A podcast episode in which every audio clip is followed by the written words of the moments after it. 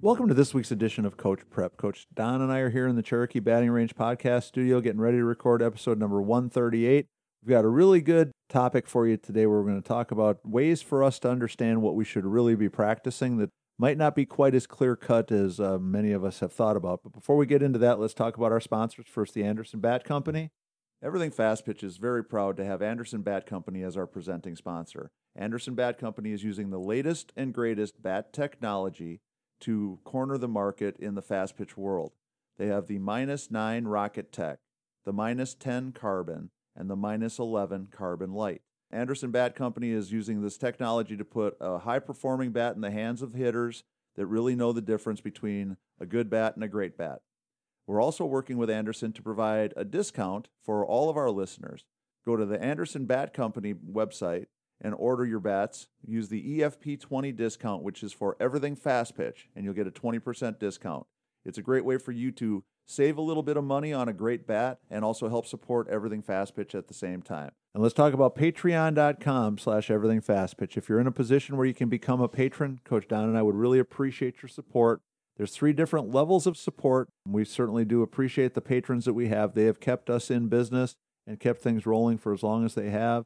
It's one of those things that we truly do appreciate it, but as with everything else that's going on in the world right now, costs are going up. If we can get some more people to come on board and be supporters and uh, patrons, that would be tremendous. Tori, doing the podcast is a lot of fun, but there are a lot of costs associated with it from fees for posting and yeah. you know sending shirts, all the above. Yeah, it, it's uh, something that we really do love doing. You know, Coach Don and I, Stan, we love getting together every week and talking about softball and kind of shooting the breeze a little bit. But um, obviously, uh, the patron support is crucial. It's the thing that's keeping us going. So, um, Don, for all of us as coaches, there's information that's out there screaming at us. There's information that's out there just yelling at us. If we mess something up in a game, it's usually pretty obvious that we need to go back to practice and, and fix it. If we've messed up a rundown, you know, in our minds, it's really clear cut. Well, we better we put in work on it. Better put in some uh, rundown time in the next practice. But here's uh, something that Stan thought of that I thought was a really good tool another, for us to be thinking about. Another way to look at it. So instead of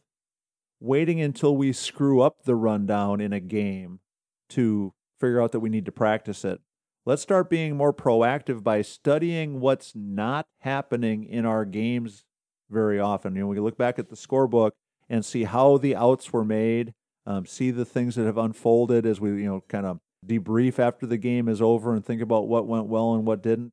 Let's start thinking about what we don't see in the scorebook is telling us the things that we really do need to practice more often because it means they're not happening in the games very often, which also probably means we might not be as ready for them as we think. And so we talk about this all the time.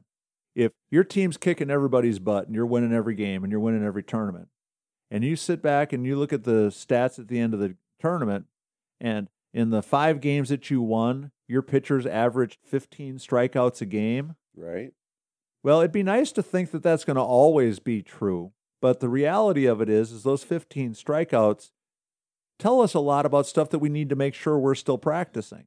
Our pitcher's still probably going to be good, yep. but what about our infield defense? What about our bunt coverages? What about our rundowns? What about our relays? What about our cutoffs? Whatever it is that you know might necessarily you know come up to bite us in the butt if we aren't prepared for them.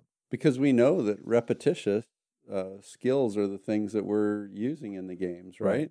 And if we're not getting any repetitions in that live setting, we got to make sure that we generate those in practice. Right. And I thought that was kind of a, a neat way to uh, identify what we could focus on. And um, obviously, the things that we oops, that we make mistakes on, we've got to cover that in practice for sure.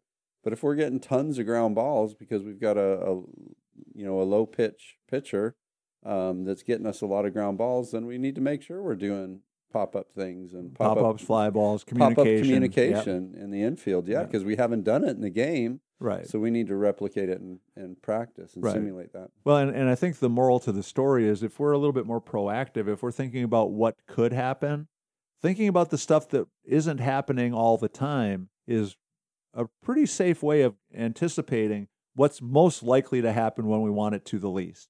One of the things I talk with hitters all the time let's say one out of 10 swing, you do something that really makes it hard for you to be successful. So you, whatever it is, whatever your flaw is. So let's say 90% of the time you're doing all these things great, but every once in a while that one thing bites you in the butt. It just shows up and you take a crummy swing.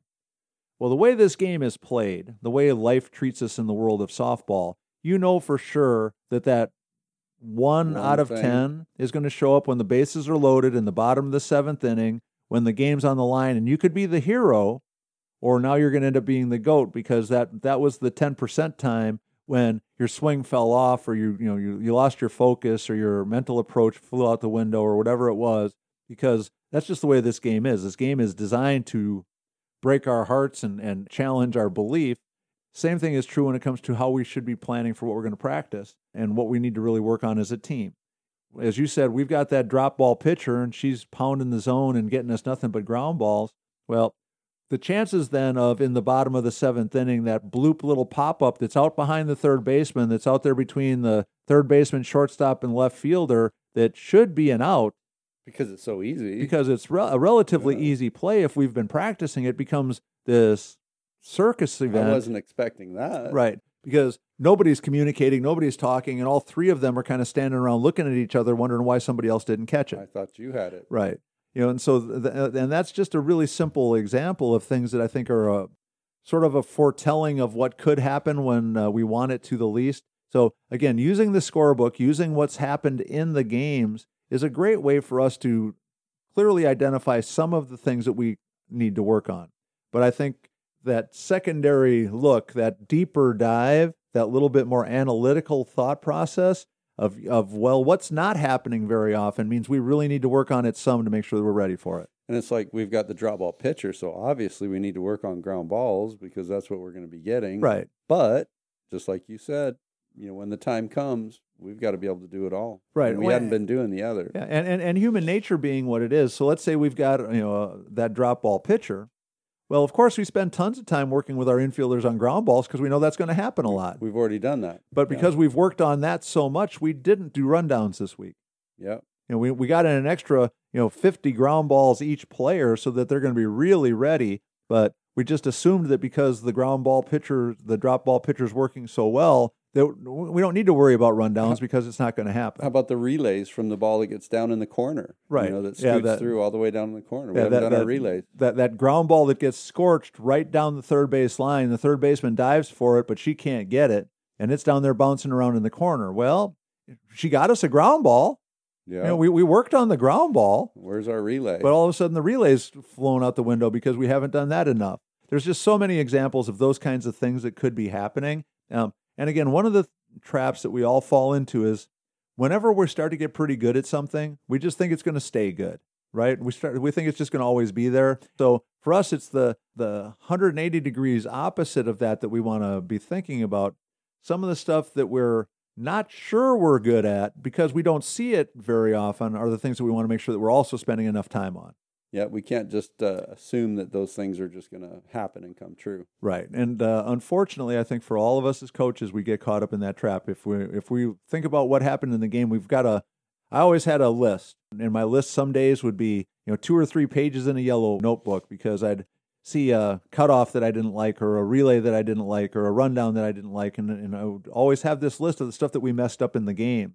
But if I had been smarter and been thinking about the three weeks before that when we didn't have a rundown ever happen, we didn't you know hadn't been in a rundown in a game in a month. Somewhere in those weeks is when I would have been saying, "Well, you know what's going to come up. Let's let's get ahead of this. Let's think about what's going to happen instead of wait until it does happen. You know, this whole you know planning for success instead of reacting to failure. I think for most of us as coaches, we're really good at reacting to the failures, but we need to start to think more and more about how we can prevent those mistakes from happening. And again, we talk about it with hitters all the time. If you've got a really good plan, you're probably not going to mess up as often. Sure. If you don't have a plan, you're going to mess up a lot and you're going to have a lot more stuff to work on. So, what's more fun?